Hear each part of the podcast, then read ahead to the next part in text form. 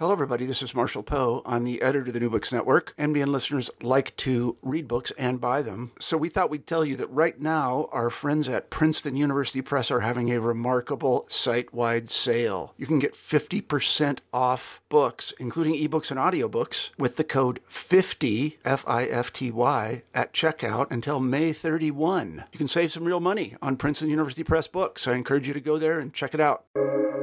Welcome to the New Books Network.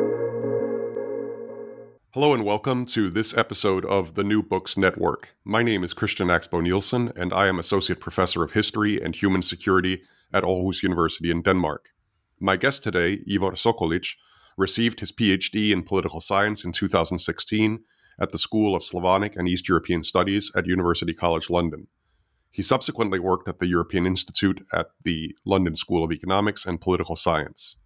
He has recently been appointed as lecturer in politics and international relations at the University of Hertfordshire in the United Kingdom. Today, we will be discussing Ivor's book, International Courts and Mass Atrocity Narratives of War and Justice in Croatia, published by Palgrave Macmillan in 2019. This book explores the effects of international and national transitional justice in Croatia, and in particular, the consequences of the work of the United Nations International Criminal Tribunal for the former Yugoslavia, the ICTY. In his book, Ivor casts a critical analytical gaze on how and why universal human rights norms become distorted or undermined when they reach local publics. Ivor, good morning and welcome to the program. Uh, good morning, and thank you very much. Thank you uh, for inviting me. It's uh, a great privilege, uh, not only to be in the New Books Network, but also to be to be speaking to you because I'm also very familiar with your own uh, incredible uh, set of works.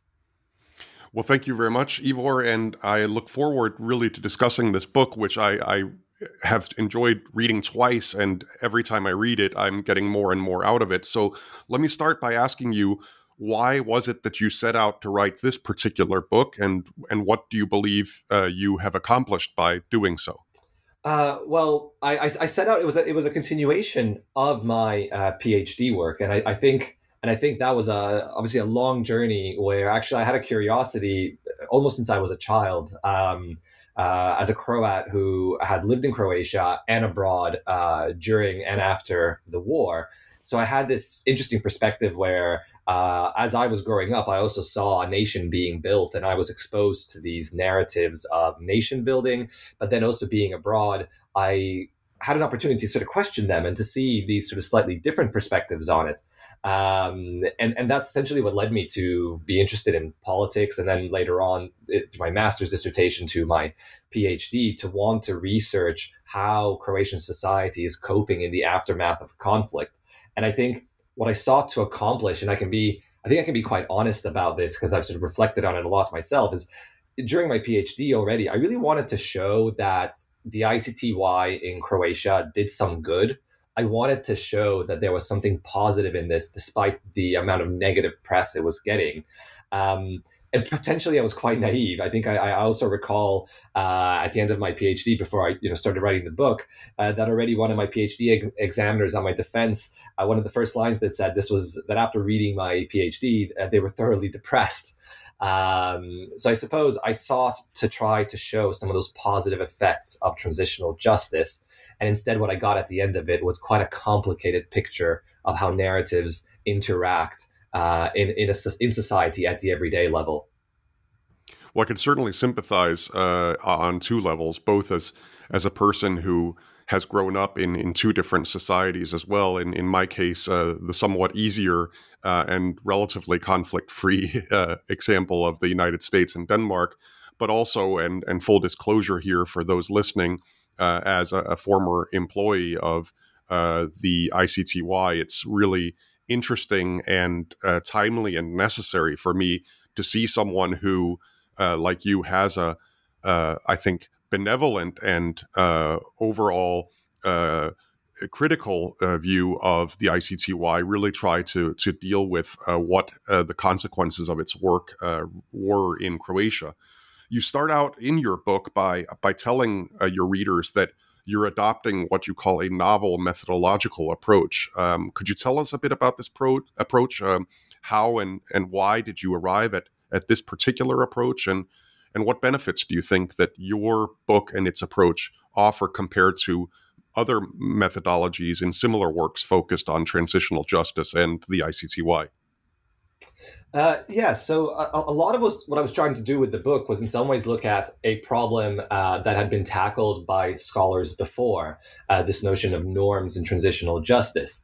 Um, but I think a lot of what I've been lacking thus far was actually managing to capture where norms are best observed. So I, I, was arguing that this was in interactions between individuals. So the book is based on a series of focus groups that I conducted uh, with uh, members of war veterans groups in Croatia, with pensioners, and with high school history teachers as to the three different segments uh, of, of society that were all in some ways relevant to the transitional uh, justice process. Um, now, I also then try to analyze this data by using narrative analysis. So, what we see in a lot of uh, transitional justice research is if we have an interview transcript or even a focus group, um, a lot of our analysis will focus on a single statement that someone said. Uh, whereas uh, what I argue is that if we want to see uh, how norms are exhibited, we have to follow the full sequence of interaction.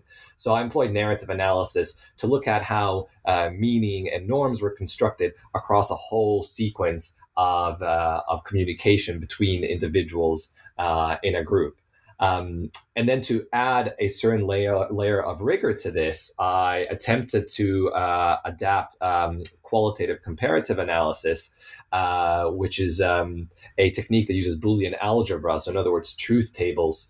Um, uh, to, to come up with conclusions um, in order to see if I could actually see any patterns essentially in the data to see if maybe some groups were more open uh, to transitional justice uh, than others. And in many ways, this was an experiment. So, for example, I, I, learned some lessons here that maybe qualitative comparative analysis is not quite that adaptable to this type to this type of data, but narrative analysis actually holds a lot of hope.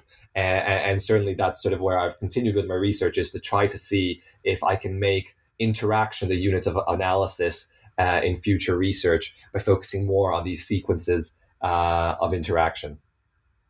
You talked about these uh, three groups of people that you uh, chose for your focus groups. Uh, I'm just curious were there any other groups that you considered uh, as, having as a focus group that but that you discarded for one reason or another? Um, i think there were there were many. Uh, I, I, think often in research we, we have to make some sacrifices in, in terms of also you know unfortunately uh, time limitations. And i thought these three provided the best uh, insights uh, that I could get. Uh, I think probably the biggest group that I would have wanted to research would have been uh, young people. Um, so to actually examine, uh, for example, individuals uh, younger than 30, certainly potentially younger than 25, and you know with appropriate ethical approval, I think the most interesting segment would have been anyone younger than 18. Uh, I think that you know if I look at who I spoke to, you actually end up with uh, older segments of society other than the high school history teachers who are a bit younger. So, what I think would have been particularly interesting would have been to have a much younger people. Um, but there we do have questions uh, uh, of ethics in particular and feasibility as well. Um, civil society groups, uh, such as members of human rights NGOs, were also uh, very high up on the list, but I actually decided to discard them because a lot of research has already involved them. So there was great research out there on Croatia and the former Yugoslavia that I drew on to come up with many of my conclusions, and I supplemented it with some of these interviews that with segments of society who had not been interviewed thus far, not not not at least to to this extent. Right. So in in a way, we're hearing voices that at least an English speaking public might not be that familiar with. And I think for me, um, even though I do read uh, Croatian and, and, follow the debates in Croatia, uh, I think that one of the um, perhaps enjoyable is is not the right word, given that some of the uh, quotations or comments are are very aggressive and, as as you already noted, uh, to some readers, uh, certainly depressing. Uh, but one of the things that really propels, I think, readers through your book is particularly these often uh, uh, interesting and and sometimes even quirky, uh, at times uh, humorous uh, anecdotes and, and quotes that you have harvested from from your work with these um, focus groups. So I, I, I really enjoyed that aspect of the book. Um, Your book casts a keen light on the shortcomings of international criminal justice as a way of affecting and changing nationalist narratives about traumatic historical events such as the dissolution of Yugoslavia and, in the case of Croatia, the War of Independence known in that country as the Homeland War.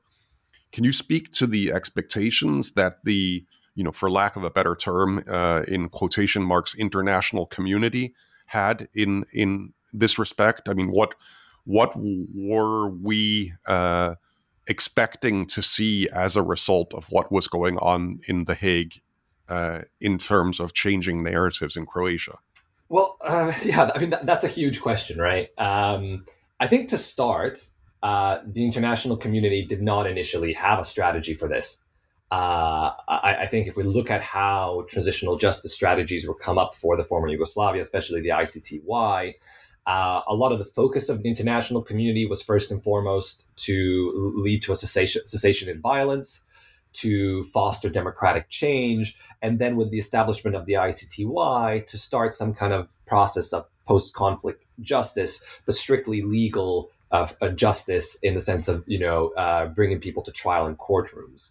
Um, so I, am not sure they were necessarily even aware that there was a need to engage with the local public because, for example, the ICTY outreach office was only set up quite late. Now, I think it's important to note here th- this this is not the case for all international actors. There are brilliant examples of international actors who were acutely aware of the importance of narratives in, in any conflict, and especially in the former Yugoslavia. I think um, uh, the example of UNTV in the in the Balkans and the UNTV project and a lot of the work they've produced, which now the Imperial War Museum and Catherine Baker uh, here in the UK are working on and trying to promote, really shows that within the UN there was a plurality of voices, and there were individuals who were very aware that we they had to work on the narratives on the ground. Now, this idea that a tribunal should also speak to a local public actually came late on in the project. Uh, and then it faced the problem that these effects at the legal level do not always translate to the political and cultural levels as expected. Um, notions of, for example, reconciliation were even added to the ICTY's list of aims as it was already working. And, and this actually created a list of aims that was never actually going to be achievable. Um, so actually here we can we can argue that it's debatable whether a trial alone can ever change these narratives at the everyday level. Um, and this case study would actually argue that they cannot, uh, but perhaps that solutions exist outside of the legal realm or alongside it, so alongside courtrooms. So here we can look at potentially truth commissions or fact finding efforts. Uh, for example, the archives that can be built um, that are you know not understood as propagators of a certain version of the truth, uh, but more as spaces where the past can be debated, uh, you know, interpreted, deliberated on. Um, and you know these facets uh, of archives can actually aid in the creation of alternative narratives in a society. So I, I, think maybe initially there was a bit of a naivety, or certainly the voices in the, in the international community that were strongest uh, were not thinking about this. But as time passed, they did become more aware of it, and they did start to work on it would it be a fair characterization um, based on on your book? And and also kind of paraphrasing some of what you have uh, just been saying now to say that uh, your uh, judgment or your opinion, as it were, is that the ICTY uh, performed uh, necessary and important functions, uh, but that um, they didn't always uh, get disseminated or assimilated into Croatia the way the ICTY or other international actors had assumed. Um, yes, that, that's that's completely correct, and uh, I would say that um, it's actually a more complex picture in many ways because we do need to also contextualize the ICTY. Um, it, it, it's it's an experiment of sorts in itself. Uh, there wasn't really any tribunal it could look to in the past, other than potentially Nuremberg and Tokyo, uh, to look for you know lessons that could have been learned. Um, so really, when they're trying to disseminate, they're not r- really sure of what this might look like. They're not sure of the headwinds they're going to face. And in the case of Croatia, these headwinds are particularly strong. because as much as the Croatian state, uh, for the most part, cooperated, uh, they were very eager to actually domestically uh, advocate for narratives that were against uh, the ICTY. And actually, I think uh, something to be added here is also that we we still don't know actually how to engage with publics appropriately when it comes to legal narratives. So even when the ICTY was trying, they were often alienating publics because publics felt that uh, they were not legitimate um, uh, participants in this process. Um, they felt like they were alienated from this legal language. And this made it, again, very hard uh, to, to push any messages across or promote any messages that they wanted to promote. Whereas uh, local uh, civil society groups like war veterans groups or um, the government were particularly adept at connecting to Croatian culture and repertoires of communication in Croatia that, that then resonated and their messages resonated much more powerfully. Right. And, and you talk a lot in your book about how uh, particularly certain groups, such as the veterans groups, have an inherent kind of legitimacy uh, and status at the domestic level. Uh, of course, in part because of their role, uh, the way they're perceived, and the way they construct themselves as defenders of an independent Croatia, uh, but also, you know, right out of the starting block because they are able to position their narratives in a domestic, uh, national, or nationalist content uh, or context, rather, uh, as compared to uh, international actors who are uh, disadvantaged in that sense because they are perceived as, uh, and, and not, of course, always incorrectly, as being remote and or arrogant towards the publics they're trying to reach out to, right? Yeah, I mean, it, it, it's it's it's exactly that, and, and, there are a lot of lessons to be learned by, uh, well, by conditionality uh, that was placed on the process and the connecting of this legal process to a political process, uh, for example. And I think uh, Croatian politicians were actually very adept at uh, you know manipulating a lot of a lot of a lot of these dynamics for their own purposes to appeal to a domestic audience you used the term right there, conditionality, which um, uh, is quite important in the context of the relationship between not only ICTY and and uh, Croatia, but also uh, w- in respect to other uh, former Yugoslav republics. Could you just uh, elaborate briefly on that term? Uh, yeah, so I think um, it, basically the the connecting of the transitional justice process to in the case of Croatia, uh, it would be to uh, EU accession, uh, was a particularly successful way of um, essentially forcing Croatia um, to undertake a transitional justice process. Um, and we see this in two particular ways. We see it in that they uh, essentially sent generals to The Hague. Um, and then we also see it in that they did set up uh, domestic war crimes trials um, that you know had a lot of problems, but they were all, there were also a lot of successes there, um, and certainly there was pressure, international pressure, to to do more of that. So, uh, arguably, this would not have happened without conditionality. Um, unfortunately, the other on the other hand, uh, what happens with conditionality is that you actually see uh, all of a sudden uh, the the transitional justice process uh, is very much seen as a political process rather than a judicial one. Um, so what we're seeing is uh, the process is, is, subordinates justice to political institutions, and therefore, I think as Subotic writes, uh, this sort of empties law of its meaning. Meaning, and this erodes the potential for create, creating stability and uh, reconciliation. Um, now, now the biggest problem in Croatia, and this, you know, this is sort of where the where the book uh, hasn't really really had time to catch up yet with, with more recent developments is that once Croatia joined the EU, conditionality disappears. Um, and all of a sudden, you sort of see how hollow a part of the process was, and the erosion of, for example, minority rights uh, and domestic war crimes trials and so on, because all of a sudden there is no international pressure on Croatia to conform.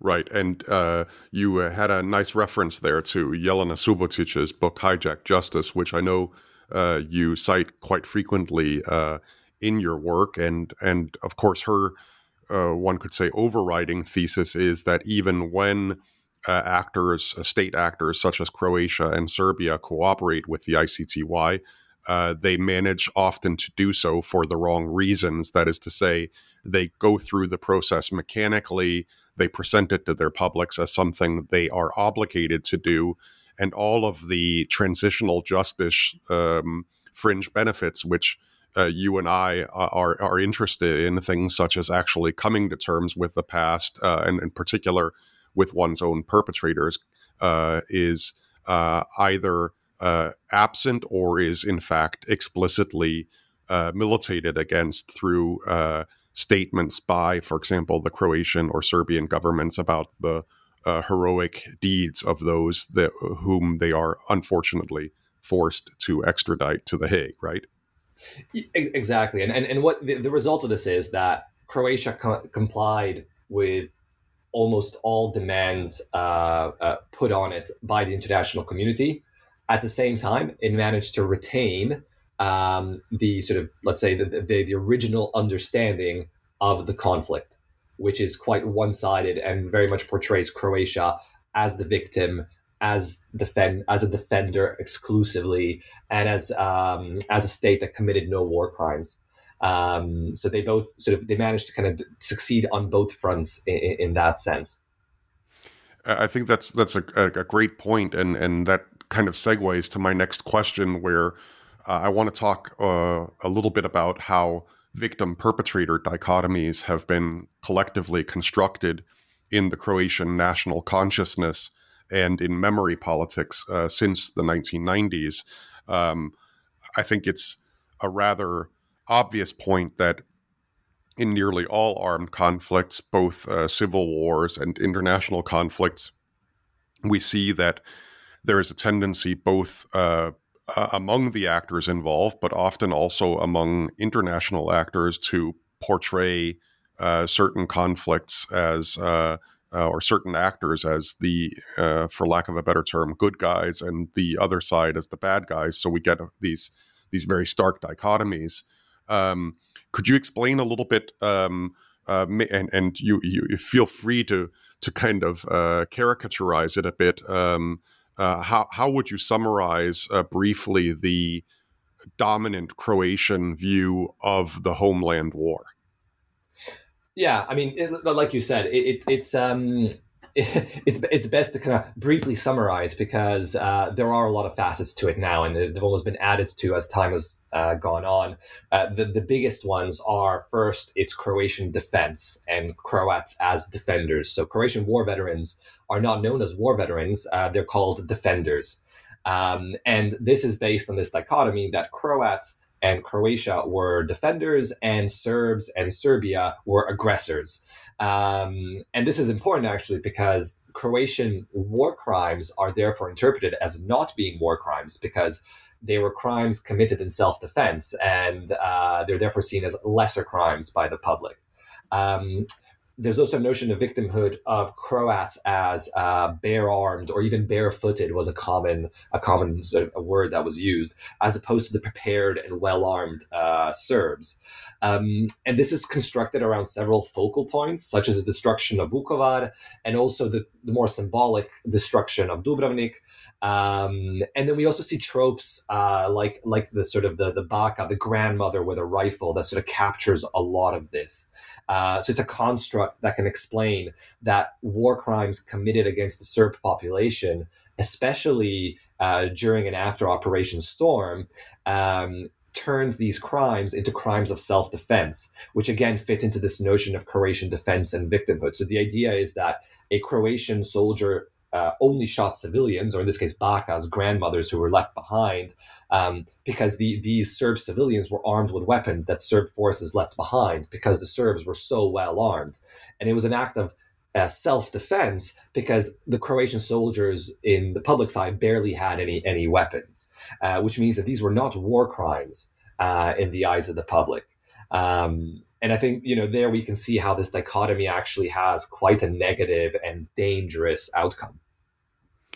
I think that's that's a really interesting point, and um, uh, I, I, also found it fascinating that you uh, elaborated a bit more on this in the book by talking about how some of the um, crimes which uh, the Croatian army and uh, police uh, committed against uh, Serb civilians uh, not only are not seen as crimes, but uh, are seen as kind of acts of passion that they, in a way, got carried away with themselves because they were doing the right thing and liberating Croatia. Um, and then, of course, um, things happen in the heat of the moment. Um, and and then this completely uh, fascinating uh, metaphor uh, which recurs throughout the book that you just uh, gave us the the baka, the grandmother with the the rifle. Um, uh, maybe you could also say a little bit about uh, the gender aspect here, because um, to the extent that the Serbs are constructed as well, even Serb grandmothers living in a village are armed to the teeth. What does that tell us about? Uh, Croatian innocence and Croatian, let us say, masculinity? Yeah, that's a, that's a brilliant question. It's, it's, it's, you know this gender aspect is one that actually I, I, think remains underexplored in the book. Also, considering I spoke to a, um, a large number of female war veterans, actually, um, and and yeah, I think I think what it actually does is that by constructing it across these gender lines, um, it actually dehumanizes the other side even further, and and something that does not get spoken about a lot. And and there are authors like Clark, for example, and, and more authors now coming up. And some brilliant PhD students writing about sexual violence in, in the conflicts in the former Yugoslavia. And what we see here is one way that even uh, you know across gender lines we see dehumanization happen. Uh, to be able to say that it almost doesn't matter uh, that that you know this was a civilian, that this was an elderly civilian. So you know we're actually actually symbolically speaking about a grandmother, but it's actually dehumanizing it to the level saying, well, they were all fighters. They were they were all there uh, to kill us, whereas our defenders, our poor defenders, were you know unarmed. So really just kind of creates a more polarized dichotomy between victim and aggressor, where the person committing the war crime is portrayed as the victim. Right, and and another metaphor um, or image uh, that I really uh, liked in uh, your book um, is uh, the way in which you talk about um, a localized um, folk theory of law and how um, the reception of uh, the legal findings of the ICTY gets filtered through this uh, folk theory of law. So, can can you elaborate a bit on that? Uh, yes, of course, and I, and I, have to I have to actually thank um, uh, my, my, PhD supervisor for this because it, this came up in a conversation between us, um, and and we were trying to sort of theorize how do we how do we explain what is going on here that all of these individuals have a quite a convincing logic, quite a convincing legal logic almost, to explain why uh, certain war crimes are not actually war crimes. Um, and um, and yeah, the term we came up with was this notion of a localized uh, sort of folk theory of law, which logically makes sense, but it's based on incorrect assumptions. Um, and actually, we, we see this in survey results as well. So there are survey, you know, representative survey results that, that show that uh, you know, they ask questions like, was it possible for the Croatian side to commit war crimes in a defensive war? And um, and you know, like a high proportion, sort of like about thirty percent of people say, no, it was not. It's not possible to commit any war crimes at all uh, in a defensive war. Um, so what, what individuals do here, and especially with a lot of complicated legal concepts and command responsibilities, probably the biggest one here, is that they start to uh, see uh, certain parts of the narrative of victimhood, such as this sort of unorganized, uh, unarmed uh, defense, as a mitigating circumstance that actually, in their eyes, then justifies certain types of crimes. And um, they then develop their own legal reasoning. And it actually starts with individuals will first admit that they do not understand a concept, a legal concept. Then they outline a premise uh, for their definition of the concept. Uh, and then they argue for why they believe you know, Croatian soldiers, for example, or policemen were not guilty of a certain crime. Um, so what they actually do is they're constructing their understanding of the situation through this mixture of law, uh, politics, and emotions. Um, and then what we see is actually they're, you know, they they think they're taking ICTY interpretations uh, to justify their views of why Croatian soldiers were justified in their actions. Right. It's and it, it sometimes it, it's it's a really fascinating way in which people are are kind of uh, logically appropriating in, in their own uh, minds concepts uh, that uh, su- such as joint criminal enterprise or command responsibility that have been devised and developed in in the Hague, uh, and then essentially trying to use them to to square the circle so that they can get back to the original narrative, uh, which suits their their own situation. Now, you mentioned uh, your PhD advisor. Un- unless that person is currently in a witness protection program, can you mention uh, that advisor's name? Oh, apologies. I thought I thought I did. Yeah, uh, a professor now, Eric Gordy. Uh, and I'll just say uh, that um, uh, for those who are familiar with Eric Gordy's research on particularly Serbia um, and its politics and culture in the 1990s. I'm almost, Ivor, a little bit surprised that you didn't uh, coin the term a localized turbo folk uh, theory of law, uh, but perhaps you can do that in, in, a, in a future book. That would be quite entertaining, I think. Um, now, compared to some works on on related topics, uh, your book makes actually relatively few references to past historical episodes of mass violence and atrocities in Croatia or, or Yugoslavia. Uh, this may be my own prejudices as a historian uh, that are coming to the fore because we, of course, are continuously fascinated uh, in a very depressing way by the way in which narratives of mass atrocities and popular uh, remembrances of past atrocities, particularly as regards uh, Yugoslavia during the Second World War uh, were instrumentalized and manipulated uh, during the wars of Yugoslav succession in the 1990s. So, can you perhaps speak a little bit to the, the this point, uh, to the ex- extent that it came up in your research, and and to what extent have have um, uh, these Croatian narratives of victimhood also been projected backwards into time? Uh, yeah, no, it's, it's a great question, and I think, um, and they definitely have. Um, I mean, to, to, a certain extent, I think uh, Klasic uh, t- talks about this a lot, and and um, uh, writes about this this notion that the way in Croatia that the Second World War is now being interpreted to a certain extent is through the prism of the 1990s conflict. So it's almost as if now the narratives about the 90s are actually being projected backwards through history to explain other other events that came before it. Um, one reason that I don't deal with, with this topic, uh, at least not directly, is that because there are so many works that already do a, a great job, a better job of, of, of doing this. Um, also, at the core, my book is very much about the current process of transitional justice and especially related institutions like the ICTY. So methodologically, it made sense then to limit my scope conditions up to the most recent conflict. Um, but of course, it's true that processes of transitional justice uh, and memory are much more complex than that, and, and they interact with with other memories uh, that, that that are present. So so it's, it's it's almost you know analytically we can try to do this, but in reality, uh, you know, it's very hard to isolate this. Um, I do think that the book has one clear finding in this regard, uh, relating specifically to Croatian victimhood, and that is that yeah, uh, like I said, Croatian victimhood uh, or the you know sort of being projected into the past.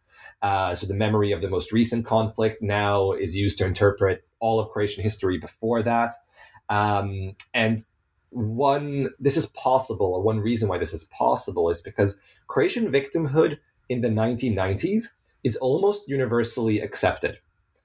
And therefore, to a certain degree, it is unifying. However, notions of Croatian victimhood from the Second World War and during communism are not agreed upon by all of society. In fact, this is often a much more polarizing issue in Croatian society is this notion of who were the victims in the Second World War and in communism, and, and what was the extent of uh, victimhood.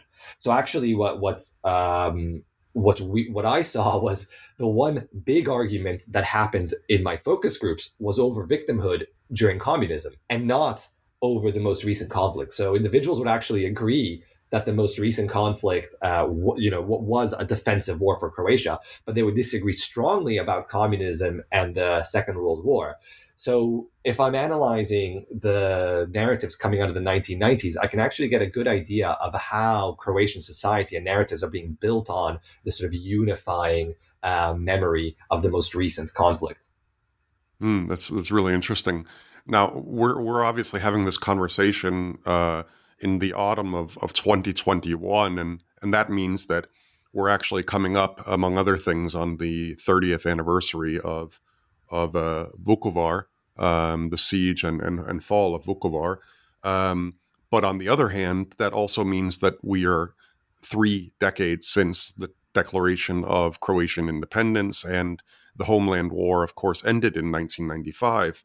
Um, why do you think that there's such a strong, pervasive, and and and, and continuing fear uh, about uh, uh, this existence of of Croatia, what we call ontological insecurity, the fear that that Croatia would cease to exist even if it admitted atrocities that were committed by the Croatian side during the Homeland War. Yeah, so th- that's an interesting topic, and I, I, really enjoyed some of the more recent writing. I mean, especially again, Jelena Subotic comes up over and over again uh, on this topic in the former Yugoslavia, and um, I would say that um, you know the ICTY ultimately did not criminalize or try to criminalize the Croatian state or the Croatian nation. In fact, the whole premise of the ICTY uh, was to criminalize specific figures uh, so individuals, to make it clear that these were individuals committing crimes rather than you know groups or or states. Um, and and also you know um, if, if, we look at the track record of the ICTY, um, you know there there was there there were no guilty verdicts in the end for crimes committed you know by Croats uh, of Croats for crimes committed in Croatia. Um, but it was taken on by politicians uh, as an opportunity to, to mobil- mobilize certain segments of the population, especially uh, war veterans. Um, so what, what we see is that war veterans groups, uh, like I said, this particularly strong part of Croatian civil society, uh, becomes particularly concerned with this issue. Um, and especially so when the uh, center right uh, HDZ, uh, the Croatian Democratic Union, is in is in opposition. Uh, they they would come out and demonstrate and protest in great numbers. And I think we can also then see the slight disappearance of this ontological insecurity over time, especially as, as the HDZ is in power. So, what one example is if we want to talk about the verdicts that probably uh, criminalized, let's say, or had the greatest potential to criminalize um, the Croatian state. They would be the verdicts for the Croats in Bosnia that showed that there was a direct line from Zagreb to force Croat forces in uh, Bosnia Herzegovina. And we actually see a relative lack of protests in comparison to the ones we saw before, even though these are these are verdicts uh, that, that that sort of stuck, uh, should we say. Um, so what what we to a certain extent see is all of a sudden these segments are not being mobilized, and to a certain degree also the sort of young nation building project. Um, which started in the 1990s, has also sort of evolved a bit more. So there's a bit less insecurity there. But I think there, this was very much a case of uh, opportunism on the behalf of politicians a lot of the time that mobilized the rest of the public. Right, and I think with respect to the the the Bosnian Croats who were convicted and the very strong words in the ICTY's judgments in that case uh, as regards Croatia's role in the Bosnian War, uh, I I would conjecture that the uh, reason that it uh, to some extent, uh, with the exception of the the notorious incident of uh, Slobodan Praljak's suicide, which you also deal with in your book, the the reason why it doesn't register as much in Croatia domestically is that, um, ironically, uh, the even the Croat nationalists are often capable of compartmentalizing. Um, uh, Bosnian Croats as uh, some kind of peripheral phenomenon in the same way that uh, Belgrade uh, treats the Bosnian Serbs. Would you agree with that? Yes, com- completely. And I think there's this sort of nested Orientalism that that it, that that sort of occurs here, and especially with regards to, to Bosnia, uh, that there is this creation of uh, a, an other uh, that is Bosnia that is uh, often portrayed almost literally in, in transcripts as a savage, uh, uncivilized, as opposed as opposed to the you know the civilization in in Zagreb, um, and therefore what went on there was crazy and not a part of what we were doing here. Uh, so even then, when you get a verdict that actually, I mean, actually has this incredible potential to undermine the notion of a defensive war in uh, you know on the Croatian side because this was uh, you know proven aggression in, in, what is another state. Um, it's easy then for individuals, for the public, for the media to disregard it because Bosnia is this other crazy, like like you said, peripheral uh, place uh, where people do things that civilized people don't do. So it's outside of our control. Um, and it became very easy to disregard. I mean, it, it, I would I would argue that in comparison to previous episodes, it barely registered um, in in the Croatian media the way other verdicts and arguably smaller verdicts registered in the past, and same with the public. Right, right. I, I, I would agree with that as well. Um, I was somewhat and and and also pleasantly surprised to see that uh, you uh, state that uh, teachers stood out as the group that felt particularly positive about the ICTY. Why do you think that's the case? And and does this give us uh, those of us hope, um, those of us who believe in and work to disseminate the the findings of the tribunal? I mean, I, I want to say yes, but again, I feel once I went into the field, I, I was, um, and actually in some of my research since then, I, have I've seen the opposite. So I don't think, um, in many ways, it's not surprising that you know high school history teachers um, are quite positive positive about uh, the transitional justice process because generally speaking, we do see certain segments of societies uh, who are who are more open to transitional justice. Uh, often, it is you know well educated urban uh, and young populations uh, that tend to be a bit more positive about it, um, especially because of conditionality. These are also populations that attached quite a lot of importance to uh, EU accession. So here we can potentially see some benefit of tying the two processes together. Um, and, and, and so, so it's not surprising to see this segment be positive because they were a bit younger and they were generally urban. Um, so there is hope in that, yes. I think there's a big worry, and that is why do people like this not speak up? So, mm-hmm. why yeah. is it that when I speak to a high school history teacher and they are telling me they're very positive about this process, but they also tell me they never discuss uh, the most recent conflicts or the homeland war in class because it's not worth the hassle, because it's not worth what um, you know what grief they're going to get from parents or from their superiors, and they actually then give space to civil society, or let's say not necessarily civil society groups, actually the government supported groups, uh, such as various centers, uh, government supported centers for uh, research into the homeland war, um, into the most recent conflict, that actually have a very specific narrative attached to their research. So they'll let they'll give space to them to present that bit of the conflict. And actually, what is important here is um, we have to examine the normative environment that prohibits them from doing this. So that prohibits them from promoting the lessons that have been learned from the ICTY. And I think this is a great problem in the region more generally. So why are let's say open-minded, positive young people who want to speak to their ethnic others, for example, or want to discuss uh, the past? Why are they being prevented from speaking about the conflict? Why are they being prevented from interacting with their ethnic others? And why are they being prevented from sort of getting on with the rebuilding of relationships um, uh, following the conflict? You know, as I'm listening to you speak here, I'm, I'm, I suddenly was thinking of a kind of to borrow a, a, an appropriate uh, a term from economics. I'm thinking about the term opportunity cost uh, because, in a way, what you're talking about is what is the opportunity cost of a school teacher in Zadar or uh, Osijek or Karlovac for that teacher for her to speak up and say what she um, you know in in uh, quotation marks really thinks about uh, the Homeland War or about the ICTY's findings and and what can be done.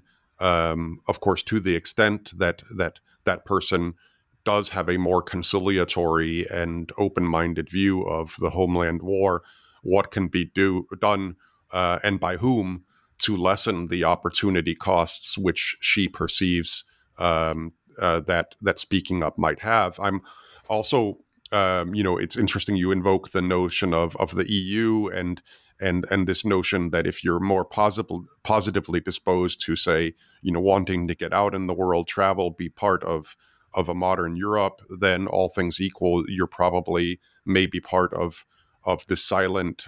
You know, we can discuss whether it's a minority or majority, uh, that that wants to um, uh, articulate these things that that you mention. But conversely, you also made me think about uh, some of the members of the Croat diaspora in North America, Australia, also in Europe, of course, where uh, we have some extremely uh, aggressive and nationalist narratives that are still quite dominant. and to some extent, those, of course, uh, are uh, cost free in the sense that if you have uh, German and Croatian citizenship or Swedish and Croatian citizenship, then there's essentially very little opportunity cost for you to, and especially if you're living in, in Sweden or Germany, to then uh, propagate these very, very negative uh, and aggressive narratives, right? Yeah, yeah, and th- that's correct. I mean, um, even even to propagate them, uh, arguably in in Croatia, um, that there is very little opportunity cost. Mm. Whereas uh, the opportunity cost to try to do something different, um, not just as a history teacher. I mean, I think I think high schools are a brilliant uh, sort of location or site to look at these dynamics. And I think um, something that has informed some of my later research or some of my more recent research uh, has been the work of uh, Azra Hromadzic, um, who looked at flirting in schools in uh, in Bosnia. Um, and you know what what is interesting there is it, it, becomes very clear that young people just want to have fun with other young people, mm-hmm. and she examines how they sort of in you know in these um, uh, you know mixed schools, but sort of the two schools under one roof, uh, how kids from different ethnicities who technically go to two different schools in the same building uh, will sort of flirt in the toilets, uh, which are shared. Um, but then the second they go back to their communities, uh, they're sanctioned for this. So they could never actually go on to, let's say, date, marry, and have a child because it's it's actually almost seen as a child of a mixed uh, uh, marriage is seen as sterile. So here you have this great opportunity cost, like, you know, insane opportunity cost. And I think this is being perpetuated for young people across the region, across any area of life, unfortunately, which makes it very hard for them to speak out or to try to make that move.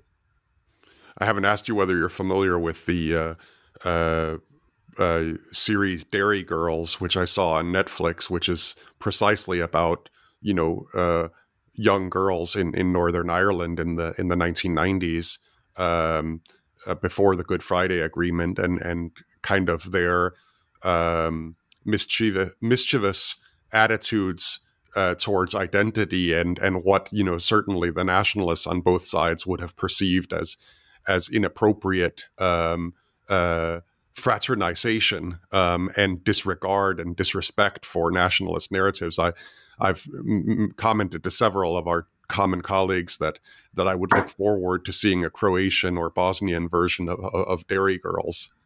Um, so uh, I, have watched it. I'm a big fan, and um, and I agree because um, I think it is spaces like that that actually hold a lot of potential to to change some of these structures and uh, sort of these, some of these norms. Uh, because if we do look at, um, I think in the Balkans, it, uh, this is really brilliant, is we we see a hip hop scene uh, mm. that is quite vibrant and that is openly advocating for change. So, for example, right. in, in, in Bosnia, there, there was a song that was sort of being shared widely by uh, by young people uh, that spoke about dating across ethnic lines and, and, and the problems um, right. So and, yeah. And I, I, think that's that's that's a, a, really important thing. Where you know where are where are these uh, uh, alternative narratives coming out and and as and, and being propagated and and as you know they're they're they're very very difficult to uh, particularly when there is this opportunity cost they remain hidden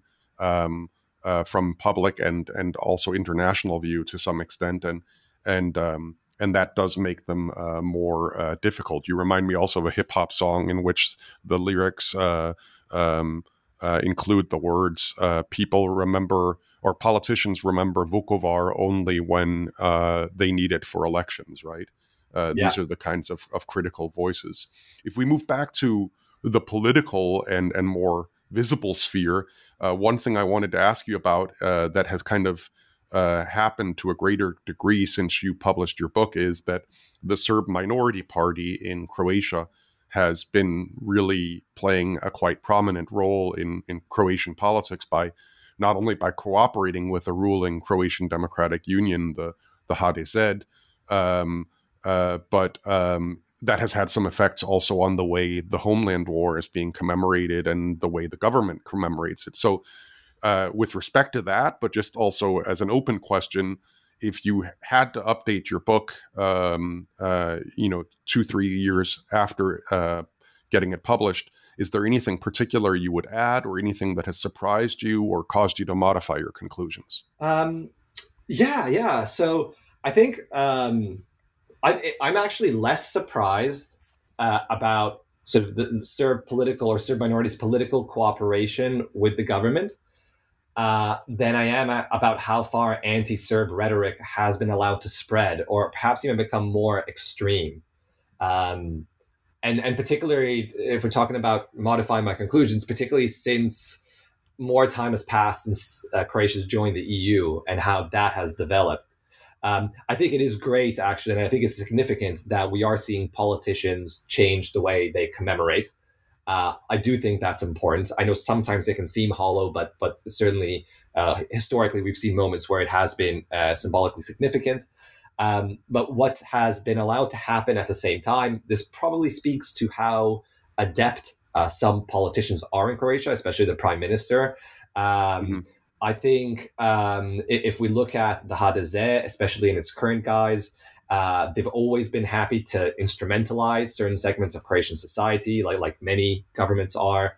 Um, and if we look at how well the government fended off the threat from the far right, from the you know extreme nationalists in the last elections we actually see how well they can sort of um, navigate the, these waters and appeal to voters from all sides of the of the spectrum um, but what surprised me is actually how extreme this anti-Serb rhetoric has been allowed to go. So we will see in public less so over the last um, uh, perhaps a year or two, but certainly running up to the elections, uh, truly horrific references, for example, to the rape of Serb women and children.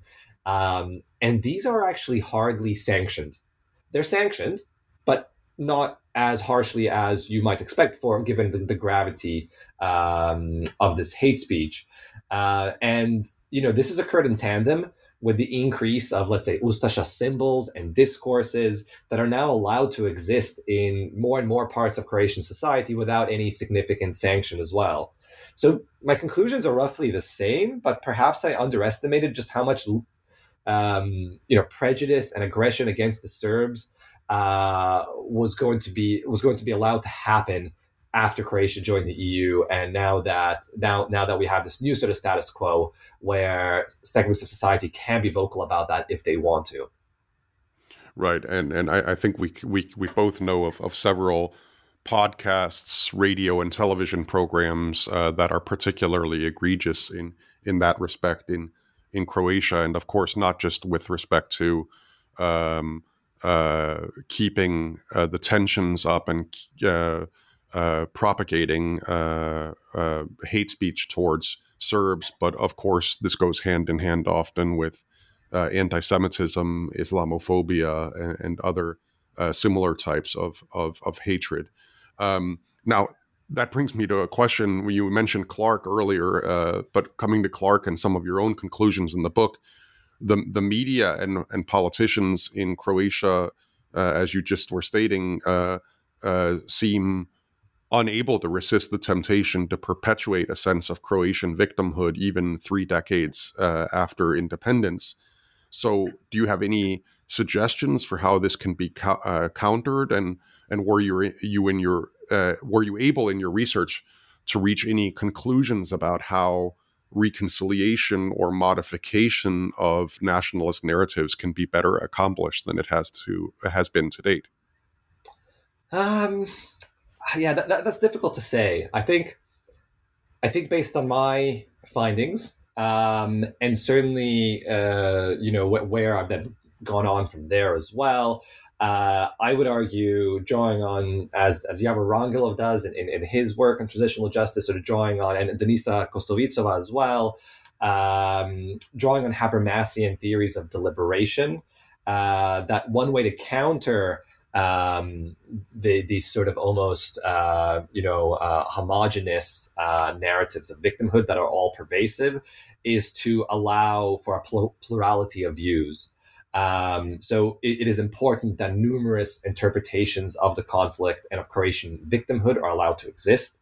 So then it doesn't become a case of countering a narrative of victimhood, but of offering alternatives that can shape slightly different narratives. And I think this is important when we talk about reconciliation because there is nothing inherently negative about a sense of Croatian victimhood. Um, but it can have negative outcomes on things like minority rights for the Serb community. It can certainly lead, like, like we just discussed, to uh, increases in xenophobia against uh, all kinds of different communities. Um, but only if victimhood is interpreted in a very specific way, the way it is done now. So, mm-hmm. what I mean here is that uh, if there's a sense of victimhood at the hands of Serbian aggression, uh, then that can be negative. But there could also be a sense of victimhood at the hands of opportunist politicians who operated on all sides of the conflict. And that would mean that both Croats and Serbs were, were victims of the same corrupt system. And that would actually humanize the other side. So, this is what Joanna Quinn calls thin sympathy. It would sort of create a sense of understanding of the other. And they could, this could be that very small but significant first step towards uh, what we could term reconciliation. But that would still involve a, a grand narrative of victimhood. It's just not a victimhood that dehumanizes the other, but it's a victimhood that can humanize it instead.